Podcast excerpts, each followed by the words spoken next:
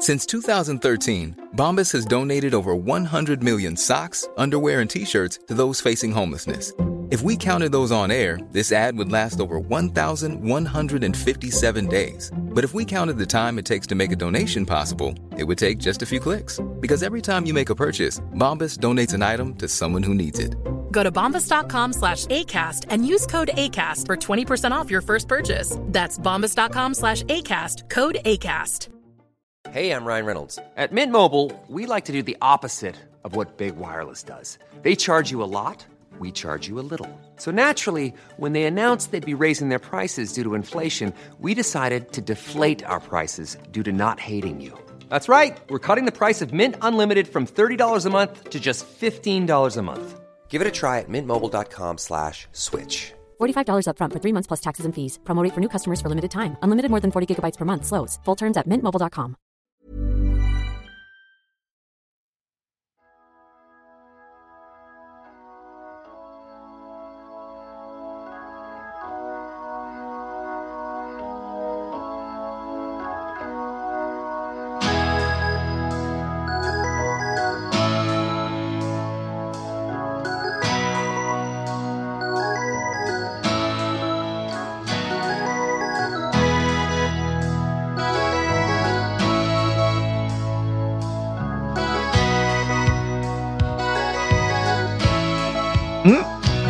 säger vi hej och hjärtligt välkomna till Handbollspodden Avkast. Vi är ju mitt i januari. Det är mörkt och det är kallt och det är jävligt. Men vi kommer glädjande nog att idag stifta bekantskap med två gamla bekanta. Den ena gamla bekanta den tror jag de flesta av er har eh, stött på under veckan. Det är ju nämligen handbolls-VM jag snackar om. Fy fan vad det är gött att ha ett handbolls-VM och hålla i handen nu när vi tar oss igenom de här oxveckorna som de kallas. Den andra bekantingen, den eh, tror jag är lite mer av en överraskning. Vi säger nämligen hej och hjärtligt välkommen tillbaka till Emil Berggren. Hallå! Fan vad härligt att du eh, är med oss igen.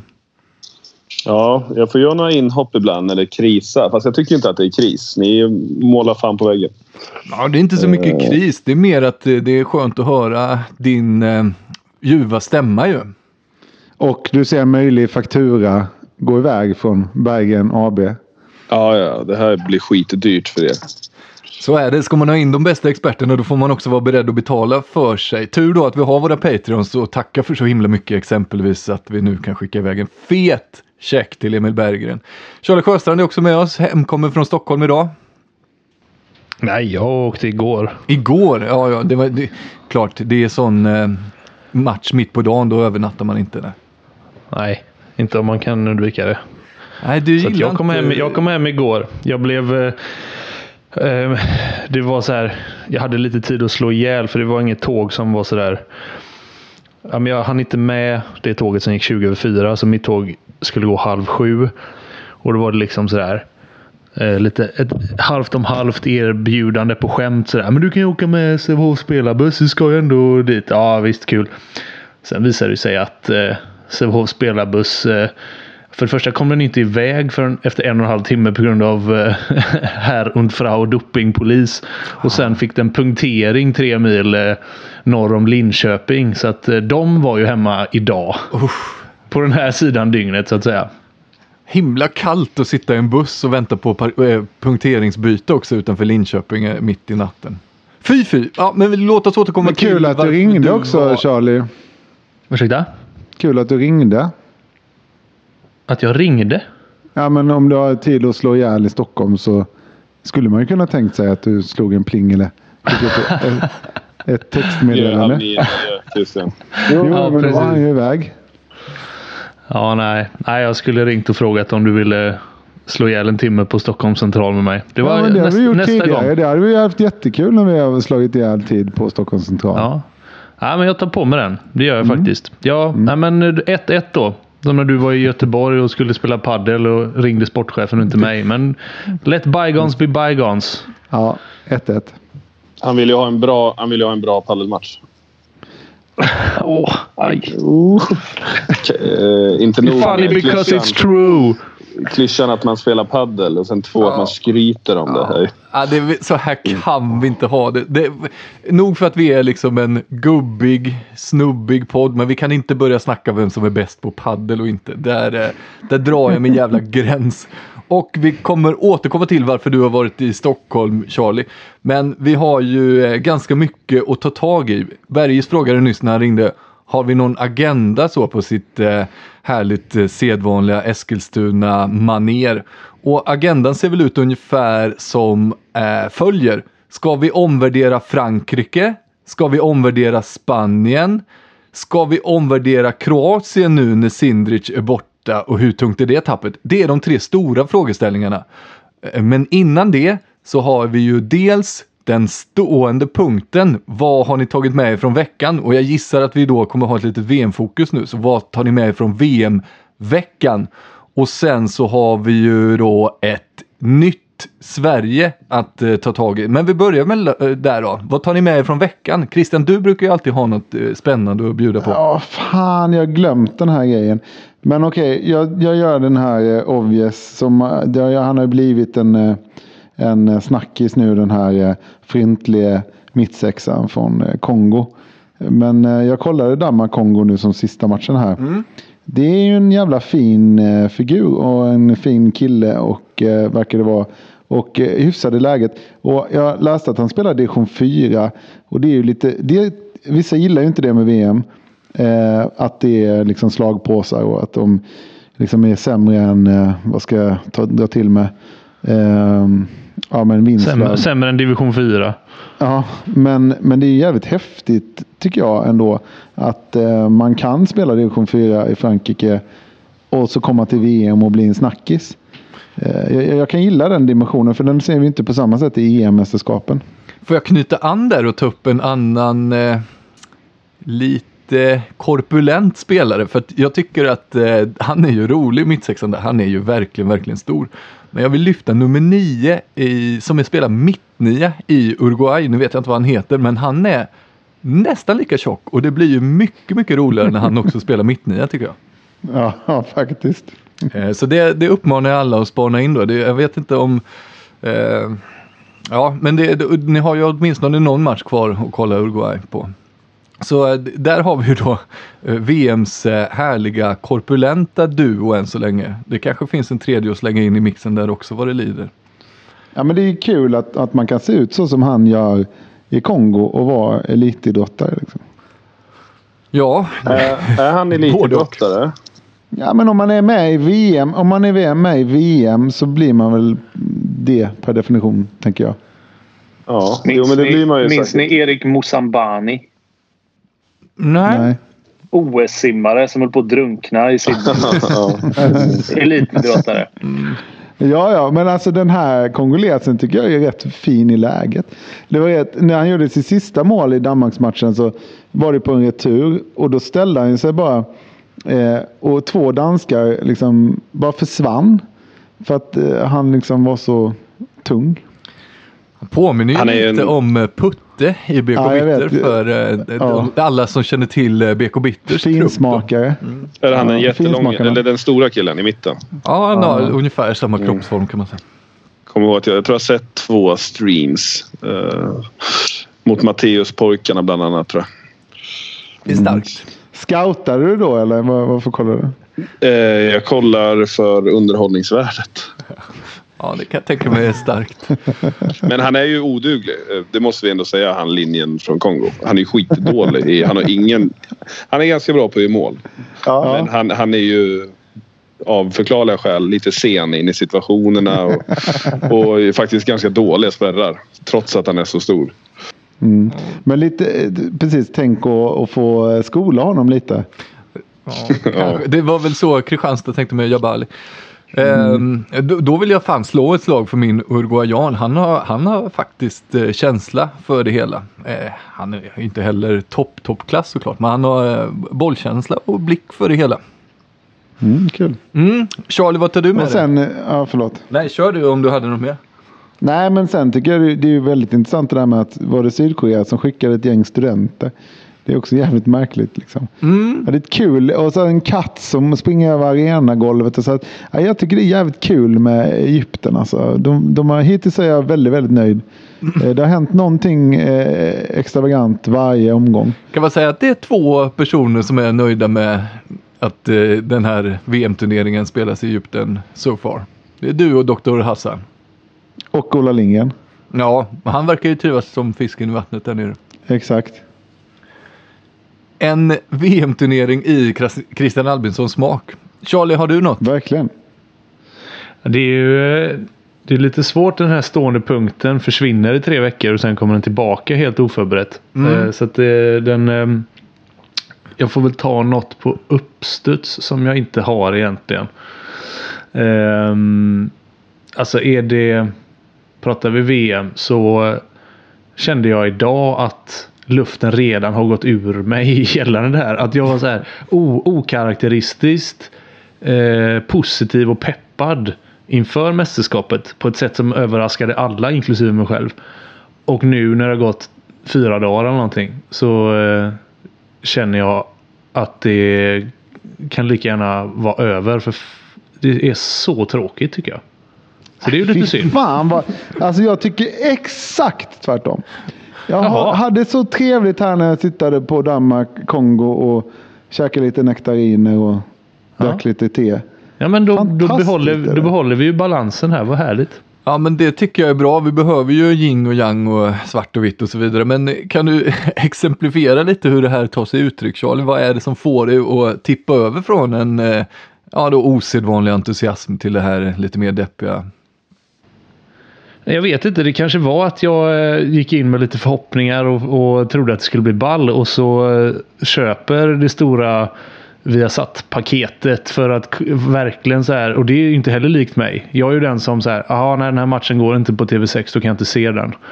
Och nu är det så här, nej men nu ska jag fan köpa för jag ska plöja VM och så gött nu sätter jag mig här ska kolla på den här matchen, vilken det nu än är och så är det bara Ja, det tar två minuter så tar jag upp mobilen och gör Fyra, annat. fyra år poddar jag med dig Charlie.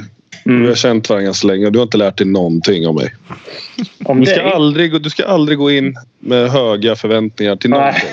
Nej. Alltså, är otroligt. Man ska alltid vara likgiltig eller till och med negativ. Då blir det ju hur bra som helst. Ofta. Ja, jag vet. Ja.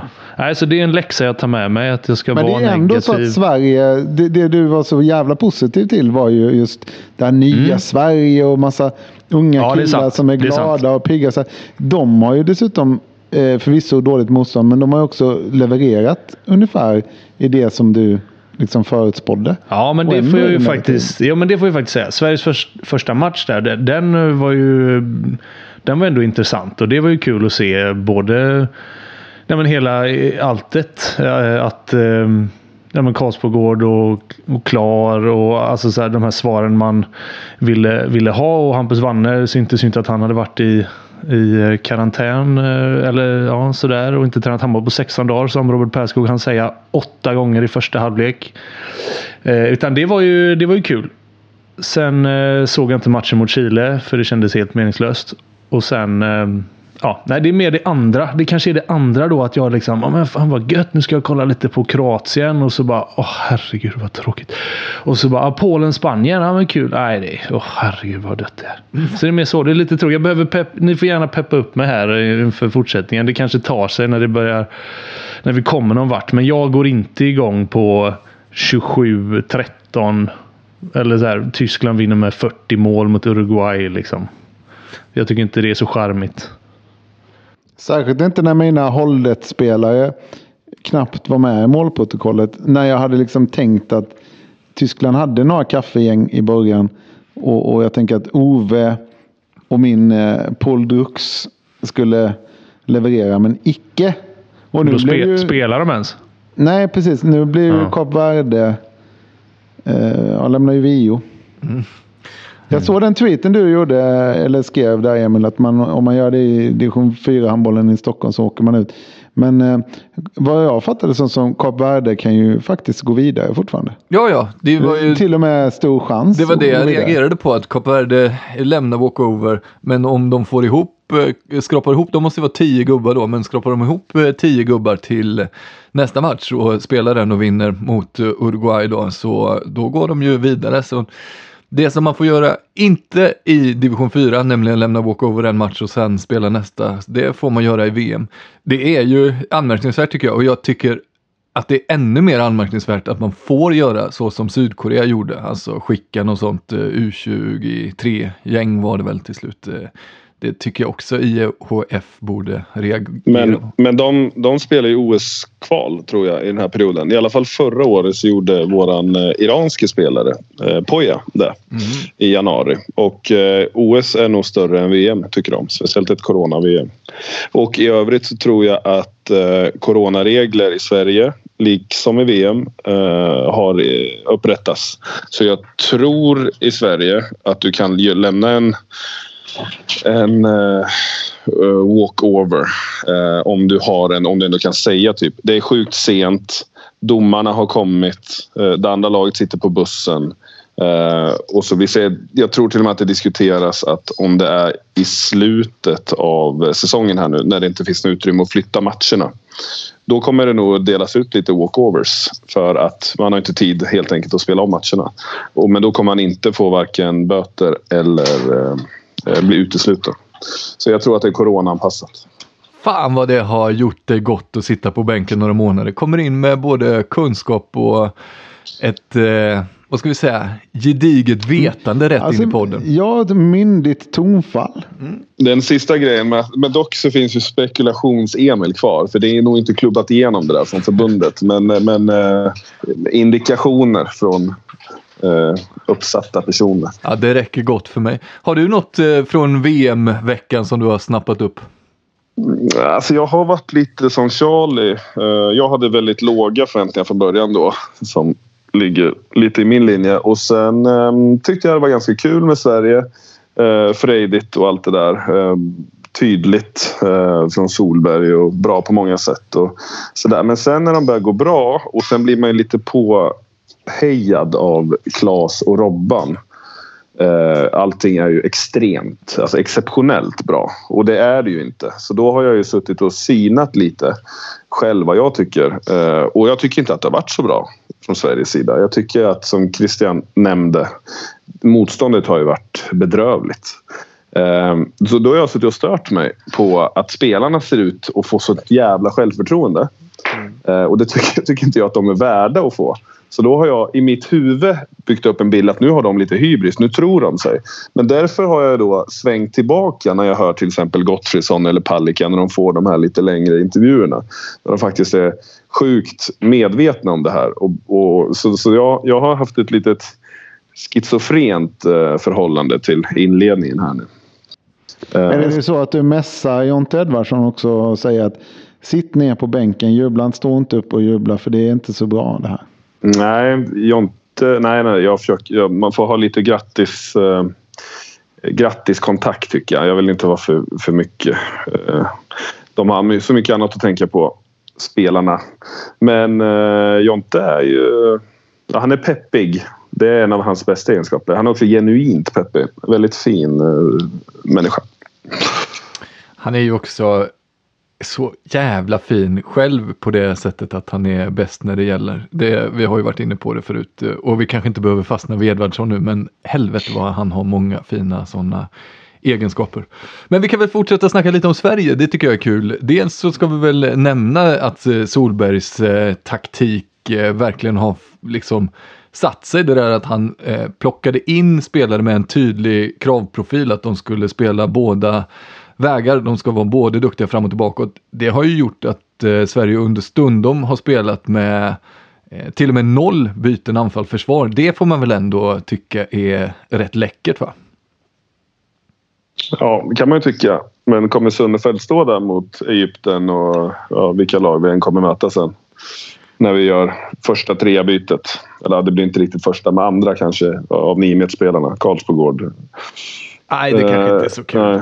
Då, Nej, då, blir, då, blir då tror inte jag att det blir riktigt lika roligt. Så att, um, det finns fördelar och nackdelar. Jag tycker att det är modernt och frejdigt med fart och sådär. Men, men min eh, semi-analys blir också lite att jag vet inte om ni har märkt hur fruktansvärt dåliga treorna har varit som vi har mött.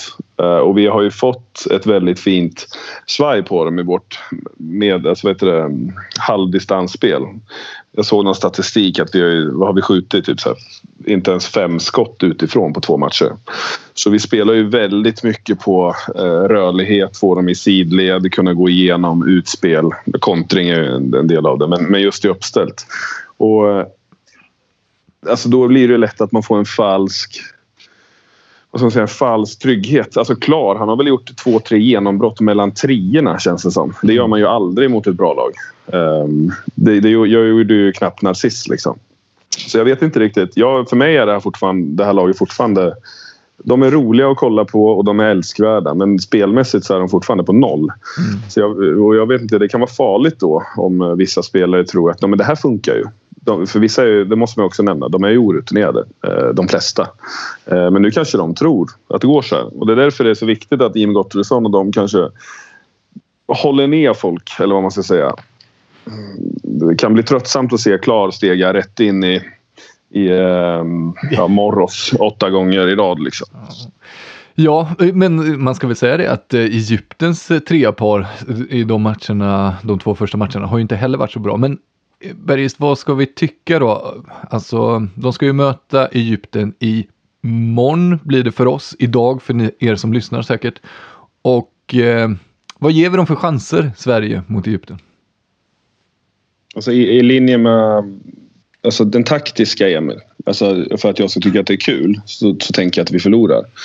Men, men jag är ju överraskad ändå på något vänster. Jag säger, kommer säga emot mig själv lite. Jag, jag, tror, jag tror vi har stora chanser. De är Egypten, exakt som du säger, de har släppt in en del mål. De har varit ganska oslipade bakåt. De är ja, raggarhandboll kan vi väl snacka lite om. Det, jag tror inte heller de har någon så supertrygghet. Så jag tror det kan gå lite hur som helst. Ja, svår, svårtippat. Yxan kastas inte så långt ut i alla fall. Får jag eh, flika in med en, en fråga som jag tycker lämpar sig bra i och med din comeback här.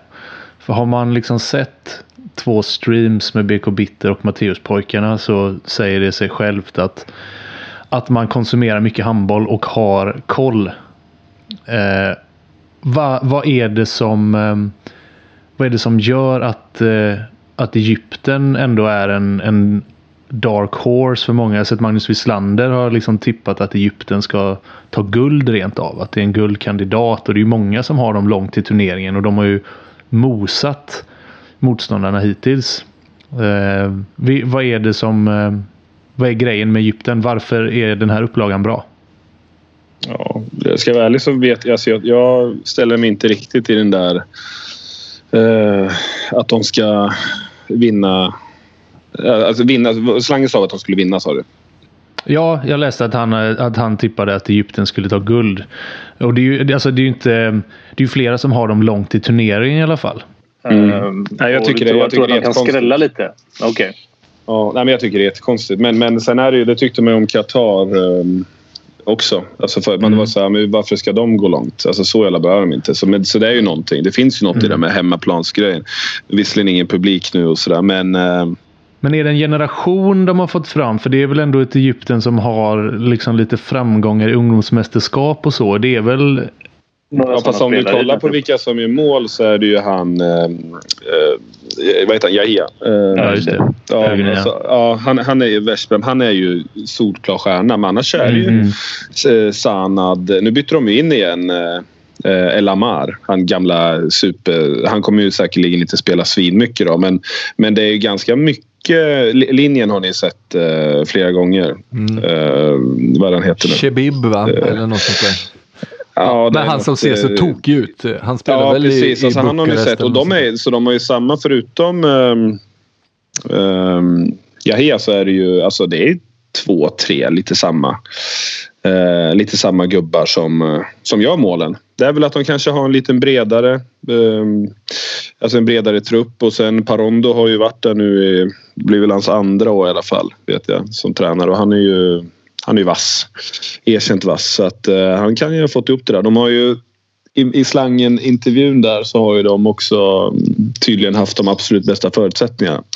Ligan stängs ju ner. Eh, under två månader, en månad i taget. Jag vet inte om det var typ februari eller december. Alltså något så, här, så gör de ett eh, landslags, en månadslångt fys och eh, handbolls, alltså taktiskt. De, de, gör ett långt jävla läger.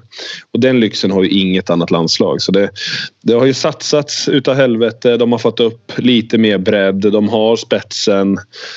Eh, ja, jag, jag, vet inte. Det är väl kanske där folk verkligen går på. Men som Emil eh, var inne på. Alltså, man ska också kunna spela ett stabilt jävla bra försvars och målvaktsspel. Och, jag vet, inte, vet, ni, vet ni vad målvakten heter? Han var 94 eller 96 på ryggen. Uh, han, han kommer ju inte ha 40 procent och vinna guld åt dem. Men Qatar, de, de gör inte den grejen att de är tillsammans länge eller? Som de var inför sitt hemma-VM?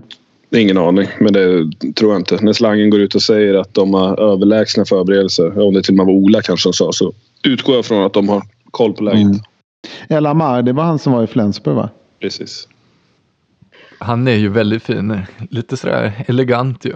Spelsmart. Men var han där när vi var nere och kollade Flensburg, Emil? Nej, inte Ja, inte... Jag har sett honom live, live en gång i Flens Arena vet jag. Okej, okay, då, var, då var nog inte jag med i alla fall. Mm.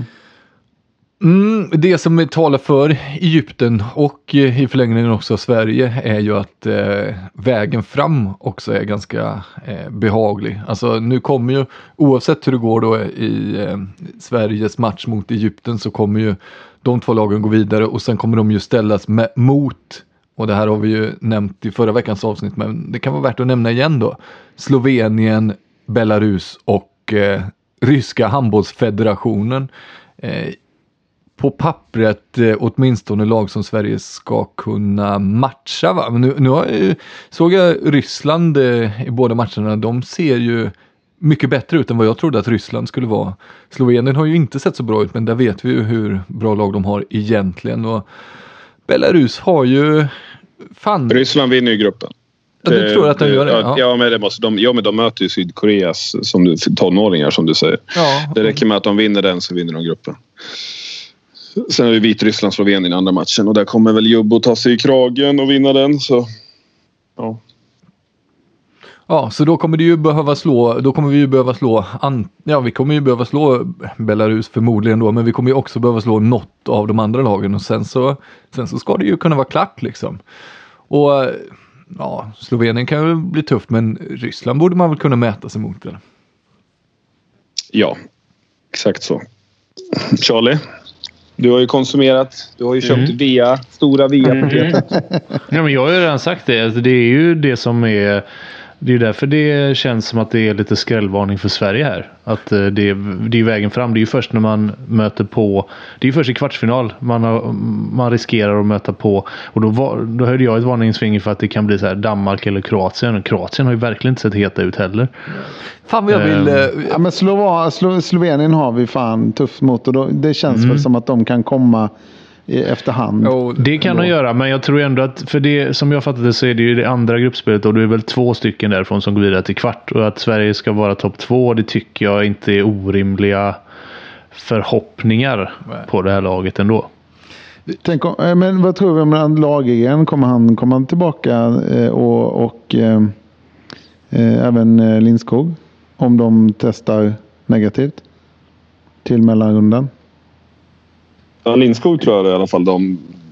Alltså, det känns som att han är i deras planer. Så jag vet inte, Lagergren har man inte hört lika mycket snack om. Nej. Lindskog hörde mm. jag, vem fan var det? var väl Robin Nilsson va? Eh, Kristianstad journalisten.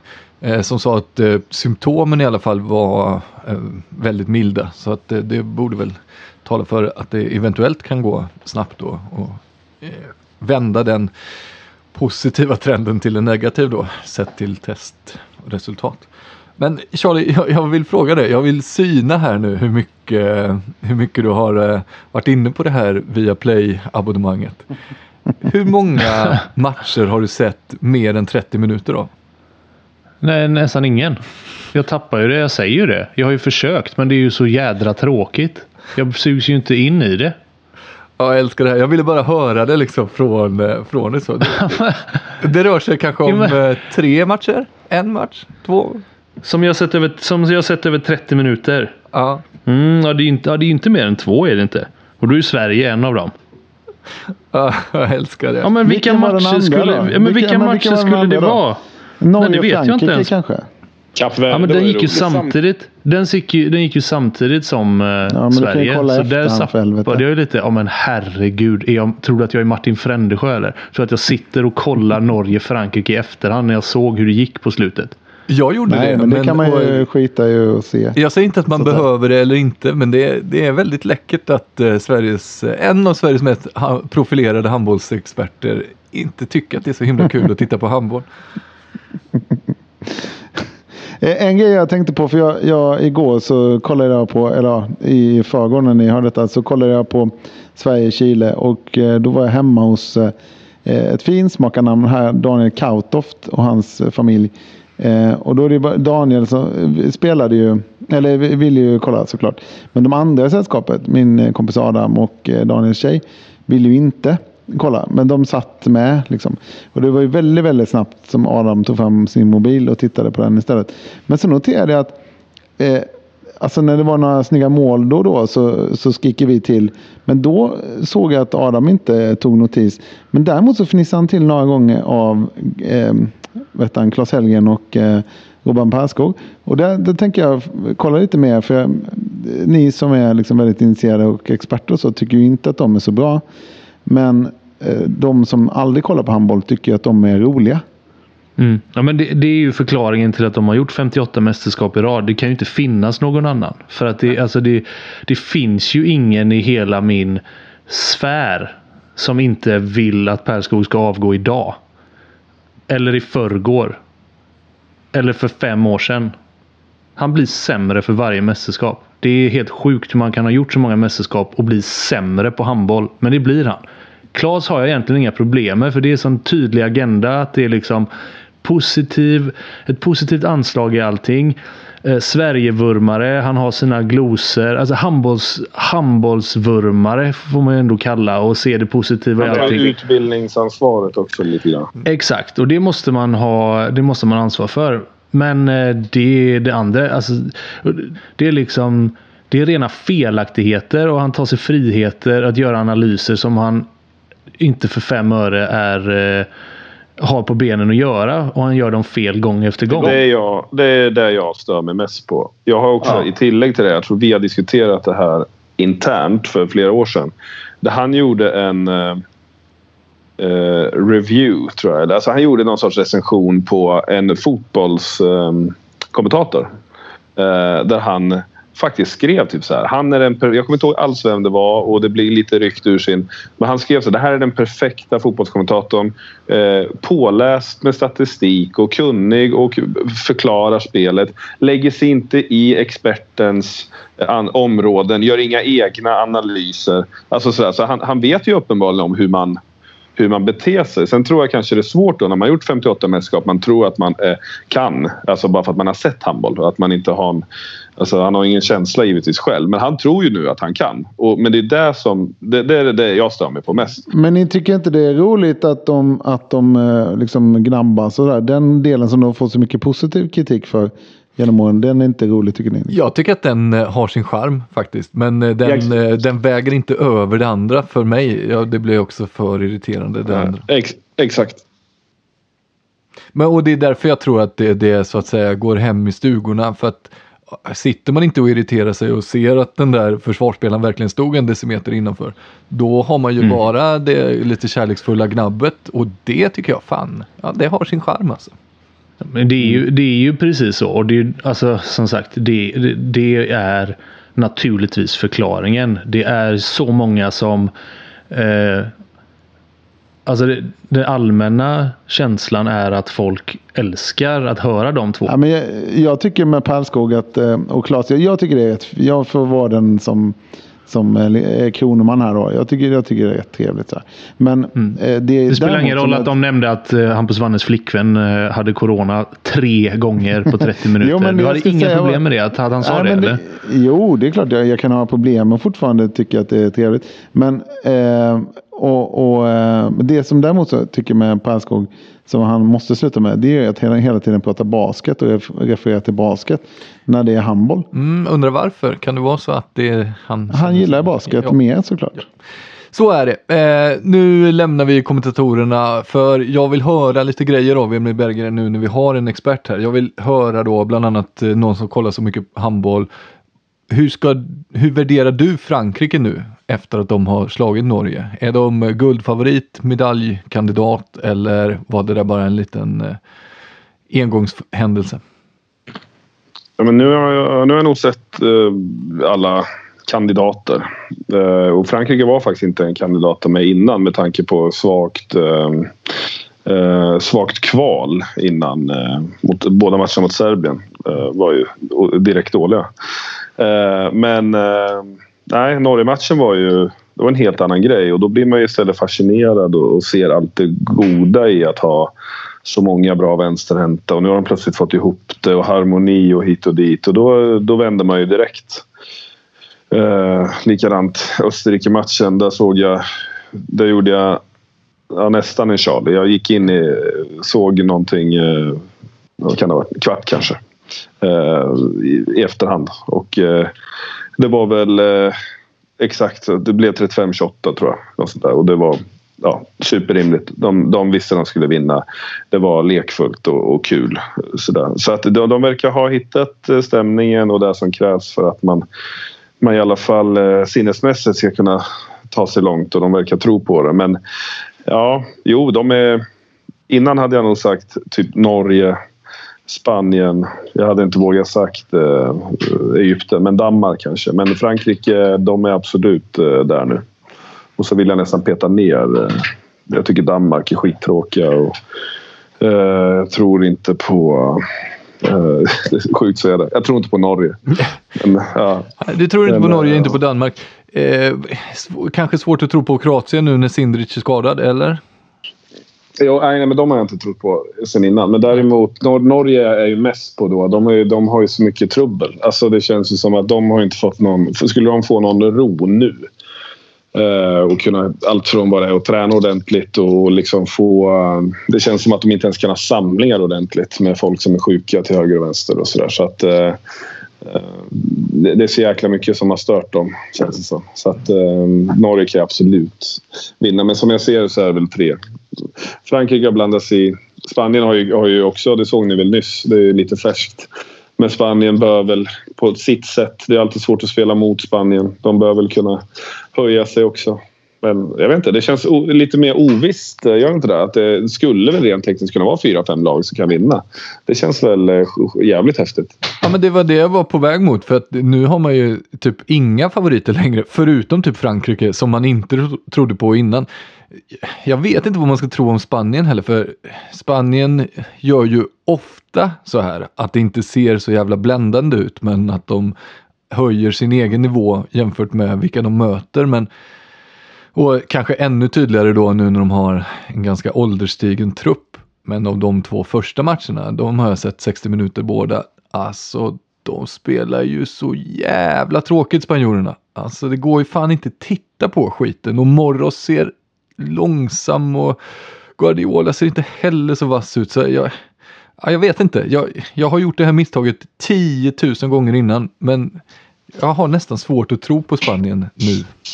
Ja, de är äldre, det ser man faktiskt. Och så, men det jag tycker är som vanligt då. Många lag har bytt runt men det tror jag är ganska mycket beroende på att det är så skiftande nivå i det här. Alltså, ni, ja, vi, vi har pratat om Kongo och lite sådär. Så det är klart att folk byter. Ungern hade ju för fan... Eh, det var helt otroligt hur Ungern matchade sin match mot... Eh, eh, vilka hade de nu då? Eh, första? Eh, Kap Verde. Mm. Alltså det var, det var helt sinnessjukt matchat av dem. Det kändes typ som att, ja, vill du spela? Nej, 50-50. Ja, men då tar vi någon annan.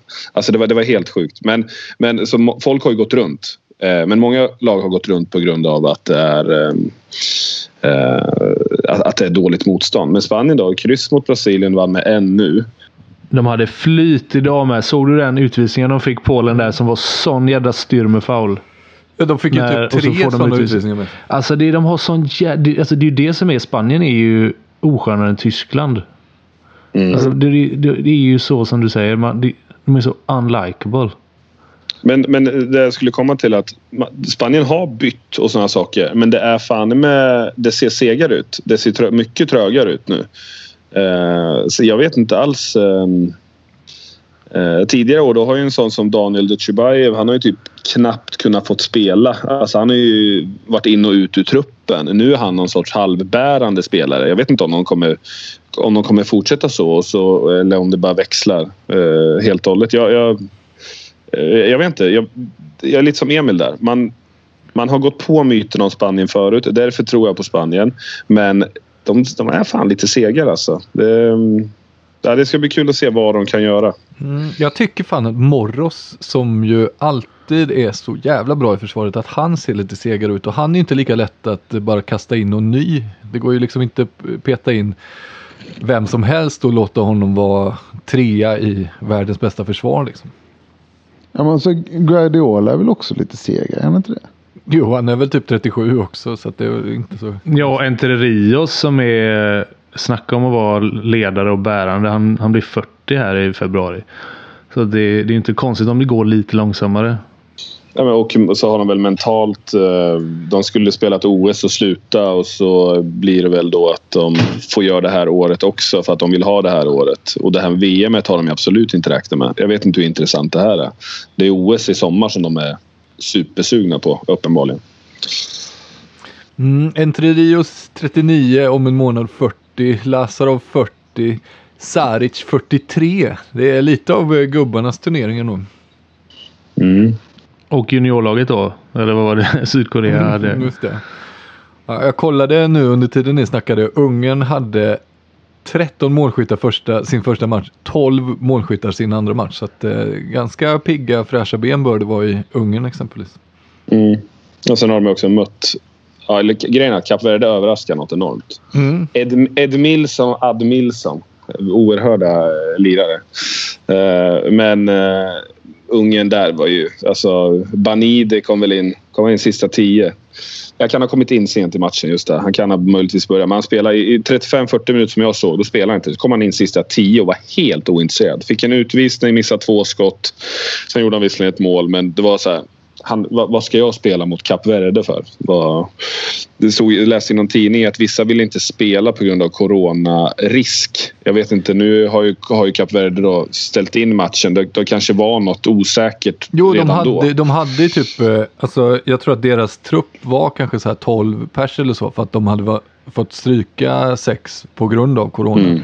Så vad, vad är det för, jag tror att det var deras uh, ungens tränare eller någonting som var ute och sa till och med att ja, men vi ställde upp en startsexa med sådana som hade antikroppar för att det kändes liksom safe. Fan vilken kul coachning. Alltså, um, alltså det här VMet är ju otroligt. Ja, det är så jävla bra VM alltså. Fan vad fint du vet att att spela så. Du är en ganska duktig spelare, spelar i högsta ligan men inte riktigt klar för landslaget. Men så ringer du upp Glenn Solberg och säger du, jag, jag har också antikroppar så att du kan ta med mig. Mm. Mm. Men det som är kul då med Ungern, en liten eh, kuriosa in i det här, är att deras, om du går in och kollar på Seged, de ligger tvåa i serien nu, men de har spelat kanske sex matcher mindre än, äh, än West Brom, eh, fem kanske där. Dock så är de chanslösa på poäng, serien är redan avgjord. Men då är det ju lite så här, som du är lite inne på, men som kan komma. Det är en liten USP. Det är så här, för de har haft sjukt mycket corona i segern. Så att hela deras lag eh, har ju typ säkerligen antikroppar, eller många av dem. Då blir det ju så här Ja, Seger har inte varit så bra i år. Det har varit lite segt. Ja, Seger, kul. Segt. Eh, men och så VM, skyltfönster. Här gör Ansin eh, sju mål. Eh, nu tror jag visserligen han spelar i Tatabania, men, men ändå. Eh, det blir någon sorts... Bara för att du är antikroppar får du det här otroliga skyltfönstret och kanske ett proffs... eh, Ett, eh, två, tre år till här där du får jävligt mycket pengar. Eh, sjukt VM faktiskt. Fan, tänk om det är så. Vi kan slänga in Ungern som en outsider. Om alla andra lag drar sig ur på grund av att de får covid så står Ungern jävligt säkert för att de har säkert 12 gubbar med antikroppar redan. Men du, du sa att, ähm, att lucka till var proffskontrakt. Min, det, var, det var den enda handbollsrelaterade frågan som min kompis Adam ställde under hela den här sändningen. Sverige, Ja, vad tjänar man? Exakt, vad tjänar, vad tjänar är- man? ja, och hur svarar du då? Ja, men det beror på. Jävligt olika. Eh, beror lite på vissa klubbar. Mycket pengar. Klart spelar du i. Tyskland. Jag hade alltså, det är så, det är så jag svarar jämt. Ja. Ja, jag Han en bara, svinlång kan, jag utläggning. bara säga om det är... Han bara säger, är det en miljon eller är det 50 miljoner? Ja, men jag sa att Sander Sagosen förmodligen tjänar mest och det visste han inte vem det var såklart. Men, men eh, att han tjänar typ ni vet, 8 millar eller något. Det drog jag till med eh, om året. Och då var han jättebesviken för han tyckte, han frågade varför tjänar man så lite i handboll? Och det är också mer än dubbelt så mycket vad han tjänar. Så att det var ju... Jaha. Ja, tråkigt. Men hade inte Mikkel Hansen 8 miljoner ett tag? Jag tror Mikkel Hansen har väl runt allting vad, jag, vad man har hört ryktes, ryktesvägen. Så det ska man väl inte ta allt för. Men han har väl ungefär en miljon netto i månaden med sponsorgrejer och eh, vissa så extra avtal. Mm. Mm. Och det, det, det är att jämföra med, med Messi och Ronaldo, de här gubbarna. Ja, ja det är tufft. Men eh, får jag fråga då, för nu blev jag lite intresserad när vi snackade pengar. Vad tjänar man i eh, handbollsligan ungefär? Alltså en, eh, en startspelare utan att vara stjärna. Ja, men det beror lite på. Vissa klubbar har mycket pengar. Det beror lite på vilken, ja, hur gammal du är, vilken position. Och så har man exempelvis Skåne har du kanske lite mer. 35? Du hör, det, Sa du du hör ju det 35? exakt samma Sa du- sa svar. du 35 000? Jag, jag, säger, Ja, jag vill 35. mest påvisa att det är exakt samma svar. Jag, jag Det hörde går bara liksom att inte du att sa svara. exakt 35 000. Så att det var väl skönt att höra. Men 35 tror jag är ganska högt Emil. Eh, ja, det är nog superhögt. Om vi ska ta... Det är ju inte i närheten av. Varberg. Jag tänkte säga vad, vilka, vilka tror vi betalar, alltså har tyngst, eh, s- sliter mest med ekonomin, alltså försöker få in kan det vara Varberg, RIK, Aranäs. ja, Ar- Aranäs ska vi nog ta. De, visserligen har har de mycket fina grejer på gång, Aranäs med ny hall och lite... Det, det, det, det går bra för Aranäs just nu, men vi säger att de, vi säger att de har lägst snittlöner så de är ju inte i närheten av 35 000 i månaden på någon spelare. Så, så kan vi säga. Mm, gladde mig, fick man ändå ett litet hum. Eh, något mer med VM? Nej, ingen mer med VM. Inget mer Eller? med VM. Nej, jag tror fan inte det heller. Jag har nog... Ja, men lite, ha, inget hållet då? Eller det skiter vi i. Varför går det så dåligt för oss eller? ja, jag, ja, det har gått åt helvete för mig. Jag vill inte prata Vem om leder? Av, eh, I våran eh, grupp? Ja, precis. Av, av eran, i eran liga. Vem är bäst just nu av alla eh, som ni har med? Det är väldigt många som är med i ligan. Väl? Är det rekord i år eller? Emil? Det kan det mycket väl vara. Det hade varit enkelt för mig att säga om vi har rekord eller inte om jag hade någon gång skrivit ner vad vi haft eh, innan. Det har jag inte såklart. Så att jag vet inte, men det är jävligt många med. Vi ska se här. Avkastligan, nej fan, det är inte rekord kan jag säga. Vi har haft fler innan. Men 263 mm, är det som är med och det är någon kille som kallar sig Rickardinho 89 som leder. Jävla fint lag faktiskt. Eh, säg vad han har för gubbar. Ja, Gidsel såklart då. Gidsel, Gidsel. Den där danska högernian som är så fin. Eh, och sen Sagosen som kapten. Omar Jahia. Elisson, isländska eh, kanten där. Vanne och sen, eh, ja just det, Mohammed Madou Hashem Shebib, alltså eh, den egyptiska mittsexan som vi har varit inne och snackat lite om. Och sen så Wolf, Big Bad Wolf i mål och Jahia också ute på högernian. Nu här. sa jag Hia, men kan man ha både Vanne och, och eh, Elisson? Ja, det är så att vissa tänker inte estetiskt där och väljer en höger och en vänsterkant utan väljer bara två kant. Väl- De väljer smart. Ah. Eller så gör man som våran alltid allo. Det här kommer bli lite kul för han lyssnar och han är inte alltid helt Erik, mottaglig för hets. Erik Karlsson kallas för Sködd. Lite av en eh, Sävehof-profil faktiskt. Han eh, är damernas mästerskap förra året och dam, damlaget kör hållet eh, Sävehof eh, och, och herrarna gör det nu också. Lite så här intern liga och eh, lite prestige, hets. Erik, eh, Erik Sködd, när du hör det här. Varför tog du ut båda vänsterkanterna i Sverige, alltså i samma lag? Så det, det är faktiskt, det är faktiskt väldigt, väldigt dumt. Vad- Vadå. Vanne gjorde ju tre, vad gjorde han? 11 och Pellas 12. Ja, ja, men, ja, ja. Men, men man kan få...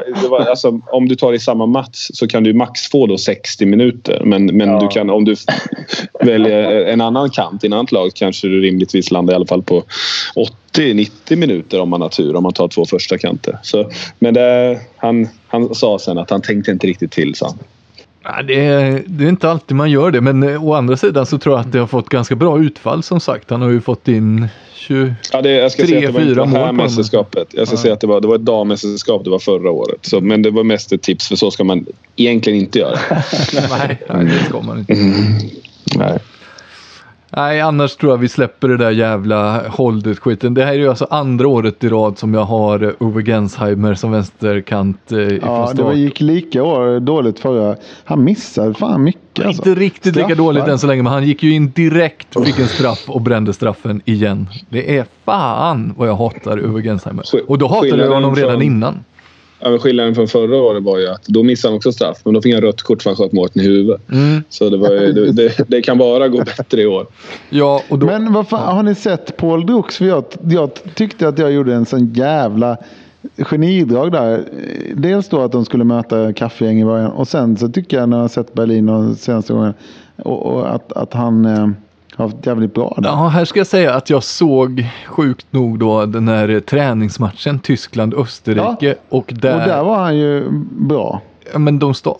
ja, det- där drog vi Eller? olika slutsatser. För den slutsatsen jag drog av det var ju att de eh, startade med Julius Kühn. Ja, men jag såg bara någon jävla sån här eh, eh, enminutare eller något. Det är skillnaden En mellan dig och mig. Ja, jo, jo. Och, och, då, och då gjorde han, hängde han, alltså var väldigt närvarande i bild. Och då tänkte jag att här har jag, han kostar bara fem miljoner och tänk om han får lira första fiolen här, de här mot Kap Verde och De börjar mot Uruguay och Kap Verde. Så att, eh, du, du har ju gjort en fin scouting. Sen lite då, det som gör det surt för det är ju eh, det var två utspelare som inte gjorde mål mot, eh, mot Ungern och Drux var en av dem. Ja. Var Men var han segt. överhuvudtaget med? Eller har han corona? Eller vad fan är grejen? Han är- var med i truppen men jag, ja, ingen aning. Nej, jag kommer byta honom nu inför eh, tre, tredje omgången. Och då ska ni se att han gör så jävla många mål. Mm, det är inte omöjligt. Det, det, så gjorde den österrikiska mittsexan som jag hade scoutat in inför det här Wagner. Eh, det var han jag tog med mig från den Tyskland-Österrike-matchen. Gjorde han inget i första matchen, bytte jag ut honom, gjorde han sju nu. Så att det var ju Det var ju just typiskt va. Men eh, den typen av historier har jag många att berätta om i hållet, men något annat har jag fan inte att bidra med kan jag säga. Däremot så tänkte jag att innan vi rundar av ska vi fråga Charlie Sjöstrand vad du gjorde i Stockholm den här helgen. Det känns som en, eh, det är en stående punkt. Vad gjorde Charlie Sjöstrand i Stockholm den här helgen? Ja, två gånger en vana. Jag var i Nacka bollhall den här helgen också ju. Fan vad härligt ändå. Mm. Och du kom inte förbi. Nej, jag gjorde inte det eh, återigen. Nej. Men det var folk som kom förbi. För jädrar vad mycket löst folk det var i den där hallen tyckte jag. Det var, så, det var så som det vi var- pratade ja, om. men Det var redaktörer och eh, det ena med det andra inskrivna. I, ja men jag, jag tror inte ens att jag, Vad är publikgränsen på? Är det åtta eller? är det någon sån? För det var liksom det tjoades och var lite klackstämning där. Jag tänkte det här är inte lokalpressen som står här och, och, och Det är så, sk- helvete vad skoltidningar de har satt upp nu i, i skolorna där runt Nacka. Så jag, jag har ett eh, fanzin. Emil, med risk för att vi måste klippa bort det här, för det här borde jag veta. Men får man vara 50? Nej. Nej, Ja, det tror jag inte. Eller? Ja, jag tror att det är något sånt att det är noll publik egentligen, men det är så här åtta, ja, om, på något jävla vis. Ja, jag- var det jag- an- åtta så gjorde att de jag det inte- jävligt bra. Anledningen till att jag inte riktigt vet det här det var för att vi... ehm, eh, när det kom nya restriktioner, antingen var det då från 50 till 8 eller vad det var, då tog vi ett beslut direkt att vi, eh, vi, eh, vi kör noll. Alltså vi kör bara noll. Vi kommer inte använda någon. Alltså, sådär. Så att då har inte jag riktigt brytt mig så mycket. Och eftersom att ungdomsverksamheten är nedlagd och vi inte kan inte ha några ungdomsmatcher heller så behöver man inte, behöver man inte bry sig om det heller. Så vi, men det var fan, det vore kul om någon, någon kunde veta det kanske. Ja. Men hur, eh, hur går ekonomin i, i uh, Sävehof och de andra klubbarna? Vad har du för... Hur illa är det?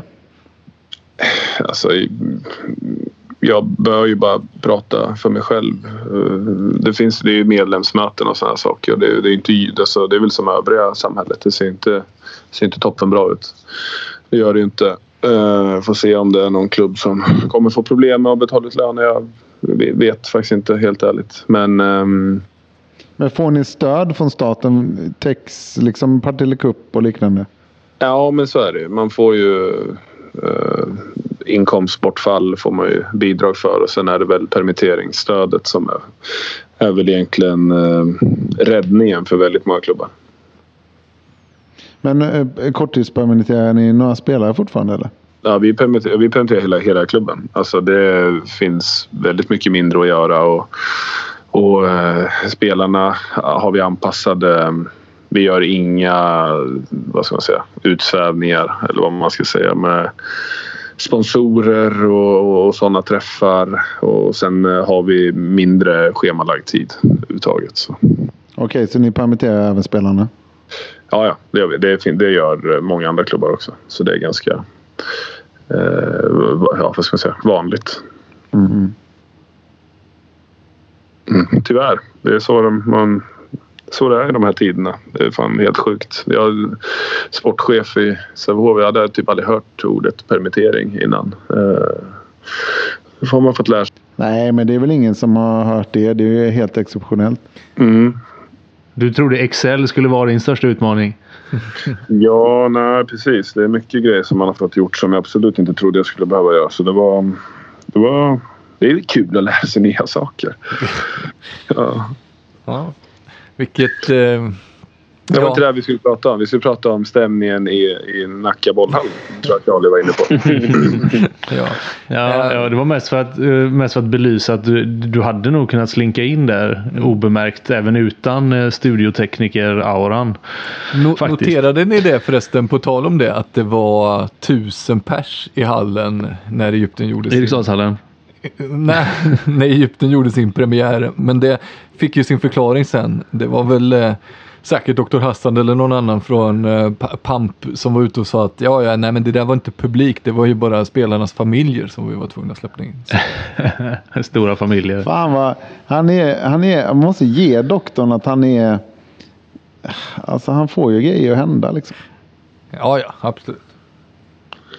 På tal om det så kanske folk kan vara lite intresserade faktiskt av att um, veta lite vad Eh, hur, vad klubbarna får göra och inte får göra i det här eh, och hur själva processen går till. Alltså när vi åker upp till Nacka bollhall, jag hade fått sett matchen ändå. Alltså för att varje lag får komma med eh, sina 16 spelare och fyra ledare som är på bänken. Det är ju då 20 stycken. Sen har man rätt att ha med tio stycken till som då ska sitta på en markerad plats i anknytning till laget. Alltså inte första bänkraden, andra bänkraden ska man oftast sitta på. Man får sitta högre upp också men andra är väl där som de flesta sätter på. Och så får man eh, eh, man ska ha en anknytning till laget dock. Så jag får inte ta in tio kompisar. Det ska vara massör eller psykolog eller vad det kan vara.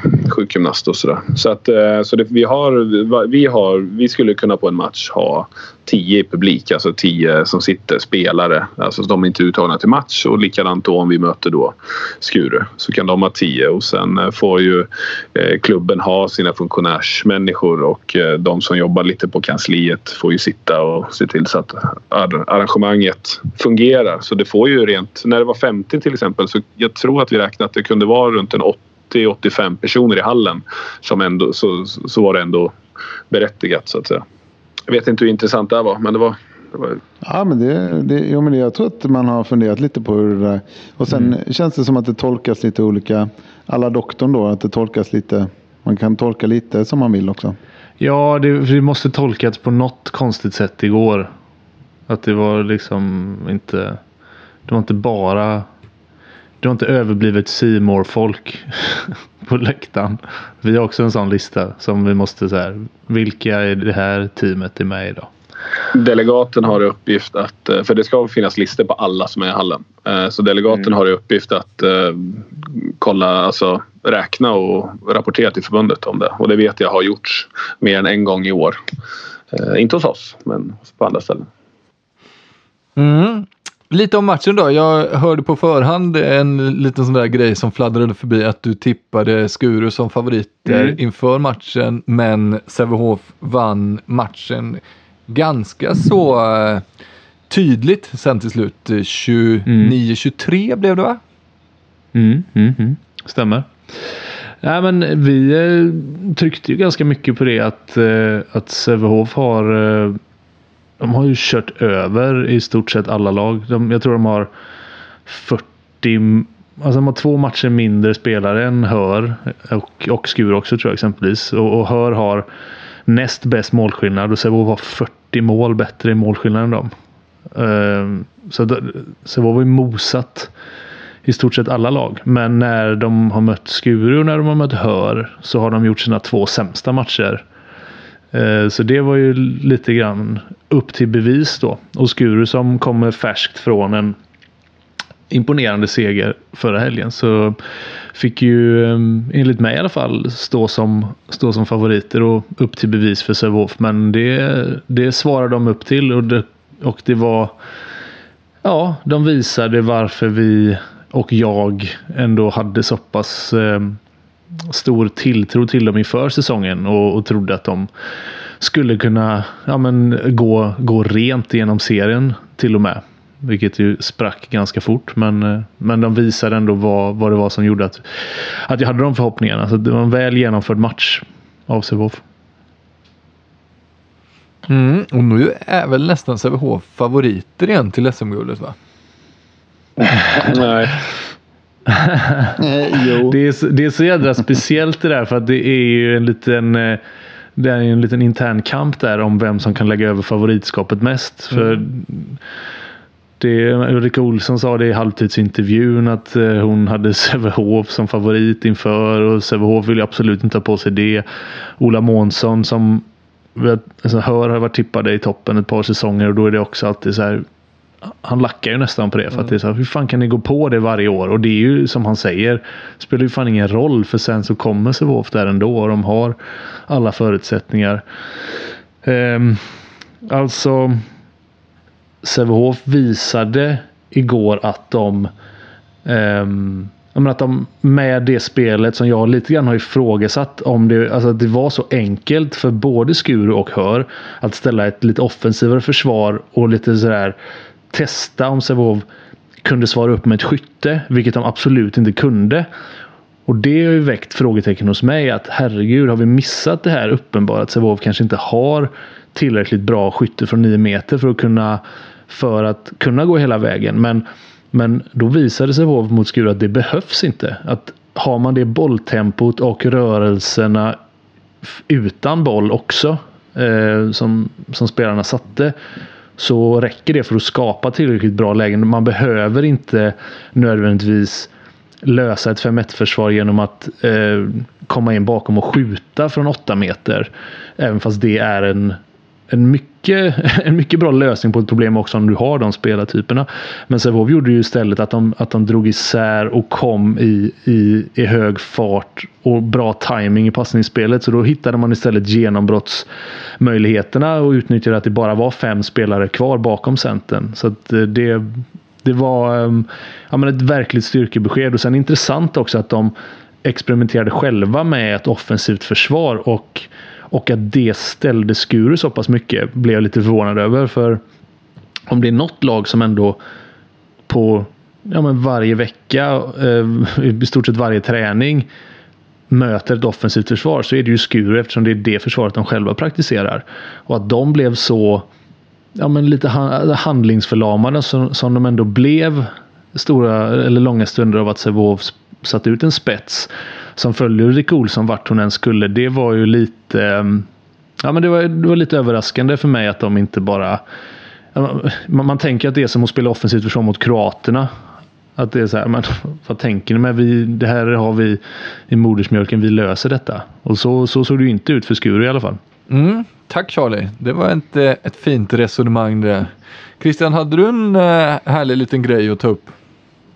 En sista grejen bara. Eh, samtidigt som eh, vi spelar in här så, så eh, korrekturar jag lite med en kille som sitter och jobbar med handbolls-VM 2023s logga och grafiska identitet som vi ska presentera imorgon klockan 10 för polska och svenska samarbetsorganisationer som ska driva det här. Och vi tävlar mot en polsk byrå Um, och då vi har redan haft en pitch och då blev det lika kan man säga. Den polska delegationen skickade ett långt brev efter och jämförde våra grafiska element med en svastika. Eh, så det är väldigt, väldigt tydligt så här, eh, polariserat och eh, politik inblandat. För att, Men röstar alla de på eran då eller? Nej, just det. Det var positivt. Här. Nej, men det är väldigt tydligt att vi, vi i Sverige vill att vårt formspråk ska slå igenom och de vill att deras fruktansvärda formspråk ska eh, nå, gå igenom. Men inte Och- nazistiska då som ert? Nej, just det, som man trodde att de skulle gilla. Eh, första, första eh, pitchen vi hade så, så eh, jag och en kille som heter Rob, vi, eh, vi hade den för vår, då, för vår del. Då. Eh, och sen hade de då två stycken som, det är en kvinna som läste till och fick inte igång presentationen på typ ja, 10-15 minuter. Och jävlar vad de där herrarna, äldre herrarna i Polen eh, såg eh, ja, arga ut helt enkelt. Jag tror att hon som inte fick igång den där presentationen fick nog sina fiskar varma så att säga. Fan vad det ligger i linje med din personlighet att sitta och spela in podd och samtidigt skicka lite mail fram och tillbaka. Mm, ja, absolut. Så är det. Kommer du, eh, kommer du barmhärt, barmhärtighets um, den eh, polska kvinnan till ditt företag? För att hon Nej. inte får jobba kvar. Ja, precis. Men det som var roligt med henne, hon var en intern men hon var den enda på den polska byrån som kunde engelska. Och hon hade också pluggat i Lund eller vad det var. Så hon började mötet svinstarkt med, de var först ut. Så hon började mötet med att prata lite svenska. Så det kändes nästan som en sån här Eurovision. Eh, eh, och, och, men sen så, så fick de inte igång sin presentation på 12 minuter. Och då stod vi i mös, jag och Rob. Ändå lika. Det var ju Det svagt. var jävla svagt att spela lika mot någon som inte fick igång projektorn och nätt och jämnt eh, kunde läsa Ja, men vadå? Hon, hade, de, hon hade ju liksom fem stycken polska äldre män i kostym på sin sida. Jag, jag kan ju i och för sig tänka mig att ska man presentera ett hakkors så då, då jobbar man ju mot, motvind. Så att, eh, Jag, jag har en avslutande grej på Charlies eh, match. Ehm, jag vet inte om... Jo, men det måste väl vara okej att prata om för det var ju... Det hände ju i tv. Men... Uh, såg ni intervjun med Bjärrenholt efter? Nej, jag bara hörde Jag, att jag, ja, jag har själv sett den i efterhand för att den... eh, Ja, Tycker du att ni lite. var lite hårda? Att, för nej, det var ju DK som ställde frågorna så jag ska inte, faktiskt inte säga ni. Ehm, Men jag tyckte nästan lite synd om dig. För att jag, man såg ju från sekund ett att hon var besviken och det hade varit lite gruff och sen var hon kanske inte supernöjd med sin match. Eller det sa hon ju att hon var men ja, ja, man säger ju saker. Kan- Kanske inte var det. Men så hon var ju uppenbart inte helt i balans. Och så kom det eh, faktiskt tuffare och tuffare frågor som jag tycker man ska klara av. Eh, hade det varit en kille där så tror jag inte jag hade reagerat för fem öre. Eh, så det kom jag på mig själv efter att det var fjantigt av mig att, att gå i tycka synd om eh, känsla direkt. Men, eh, men eh, tyckte du själv att ni... Ja, vad, vad tyckte du? Ja, men det, det är intressant för man har en känsla i, i stunden och sen när man ser det objektivt eller när man ser det igen eh, så och liksom verkligen kan bryta ner vad som frågades och vad som svarades. Så jag håller med dig. Jag tycker inte att det är tycker inte att det är för hårda frågor att ställa. Absolut inte. Men han lindade Men- ner lite också. Så det var faktiskt... Ja, men, ja nej, precis. Och det, och, och det är nästan så att den inledningen blir en effekt av att eh, både han och jag märker att Bjärrenholt är upprörd. Och har liksom svårt att hålla tårarna tillbaka. För att hon är besviken. Eh, men, men som sagt, det, så då blir det lite sådär "Ja, eh, Säg inte att du gör en dålig match, eh, men vi tycker att du inte gör en bra match. Eh, Ungefär blir kontentan då. Alltså, vi brukar vara taskiga. Ja, precis. Det var ju det som var grejen. Och sen, men, men sen också när man... Alltså, det, det är också speciellt för det är så, ja men fan hon... För jag tycker att Bjärrenholt, och det sa jag i sändningen också, hon... Det är sällan hon gör sina sådana där wow-matcher mot Sävehof där hon bara snurrar igenom med åtta mål och, och bara, ja, bara frodas. Det, det är snarare tvärtom att hon brukar ha det ganska svårt mot Sävehof. Um, men sen, sen kollar jag statistiken. Då är det så här, ja, en på en. Visserligen ett solklart stegfel. Som, hon skulle ju inte fått det.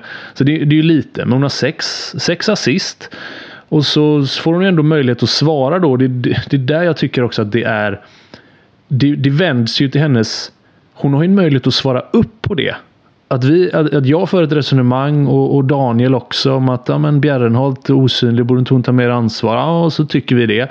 Och så får hon chansen att svara på det och hon svarar ja, men man ska hålla sig till det vi har sagt och eh, min uppgift var att dra isär från höger. Ja, men fine.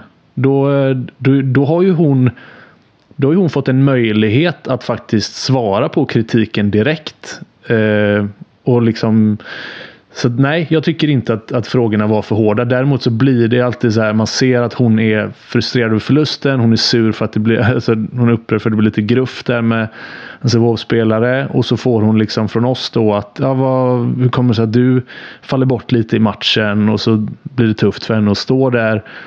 Och så kommer det en följdfråga till. Alltså det är alltid den här, ska man ställa en fråga till eller ska man släppa när man ser? Men ja, min korta mitt korta svar är att nej, jag tycker inte att, att eh, vi var för hårda i vår frågeställning. Ja, det var ju superrimligt. Men det var ju, det var ju svårt att inte... Man, man, man blev lite illa till mots men det var ju på grund av hennes känslor. Så det var faktiskt inte... Jag är faktiskt jag är enig. Det var bra. Kul att få en förklaring. Det var säkert många som såg matchen som också tyckte att det var... Eh, att, det, att det kan ha varit eh, skönt att höra hur ni tänker. Ja, Faktiskt. Kan vi inte få sova nu? Jo, det kan, ja, vi, få det kan vi få göra. Jag såg matchen men inte intervjun så jag har heller inte så mycket att addera där. Men eh, Christian Albinsson, nu är fan klockan halv tolv. Det var länge sedan du var uppe så här sent på en söndagkväll. Ja. Var du uppe så här sent på nyår ens? Nej, det var jag faktiskt inte. Nej, fan vad skönt att höra. Ja, det var så här, det kan vi ta för att det, det är ju, jag tycker bara det är roligt men det, är ju en, det var ju en annorlunda nyår. Jag och min eh, kompis Johan, vi var på Hotel Tylösand och de stänger ju då 20.30. Så att jag, eh, han och Björn som är, vad kan han vara då, 78 år och Urban som är kanske 76. Björn äger hotellet vi går gemensamt ut och, och vi, jag och jag känner oss liksom som att, ja, och de hade mer fart under fötterna än vad vi hade. Aj, Men, aj, aj. Mm, mm. Så är det. Det är fan inte lätt att få tag på linjespelare till BK Bytter när de är tröttare. Vi ber om ursäkt för det. Vi ber om ursäkt för det Christian. Vi ber om ursäkt eh, också till lyssnarna som ännu en gång ja. får ett sånt här maratonavsnitt. Ja. Nästa mm. vecka ska vi försöka hålla oss. Ja, vi ska tajta till det till nästa på en vecka. timme. Förlåt ja. för allt. Här kommer Kjell Höglund. Hej då. Luften blir friskare när åskan går. Det blåser på Genesarets sjö. Och likaså på Gallerivlö. Dina kyssar smakar smultron och mjölk. Drömmen ska brinna om ett annat liv. Låt ditt hjärta slå ett extra slag. Låt oss hoppas att det snart blir dag. Mina minnen är som körsbär i punsch och det rinner som en flod i min inre värld. Låt mig gråta, låt mig vara i fred. Och bränna mina böcker som ved. Jag ser framåt, jag ser uppåt, jag är varm. Det förflutna tonar upp som en ouvertyr. Våra liv blir till sist i harmoni med den värld vi har att leva i. Får jag se,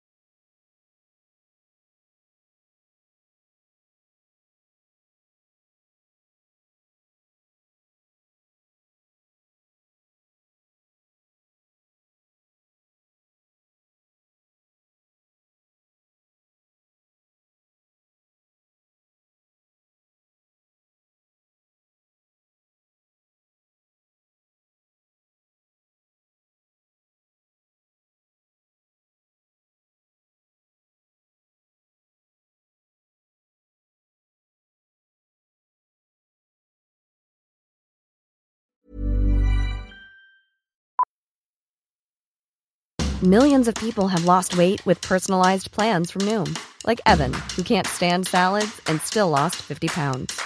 Salads, generally, for most people, are the easy button, right? For me, that wasn't an option. I never really was a salad guy. That's just not who I am. But Noom worked for me.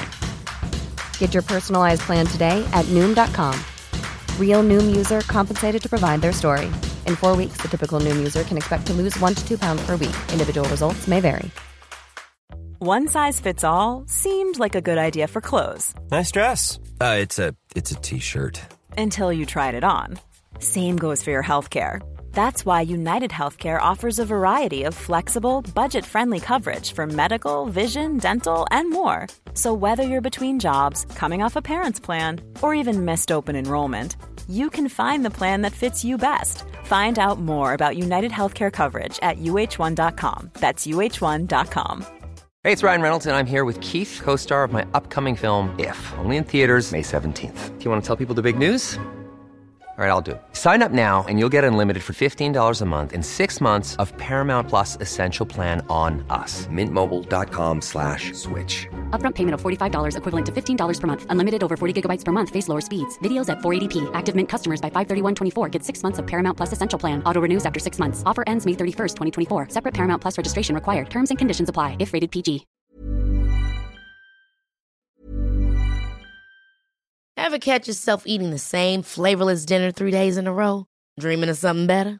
Well, HelloFresh is your guilt-free dream come true, baby. It's me, Kiki Palmer. Let's wake up those taste buds with hot, juicy pecan-crusted chicken or garlic butter shrimp scampi. Mm.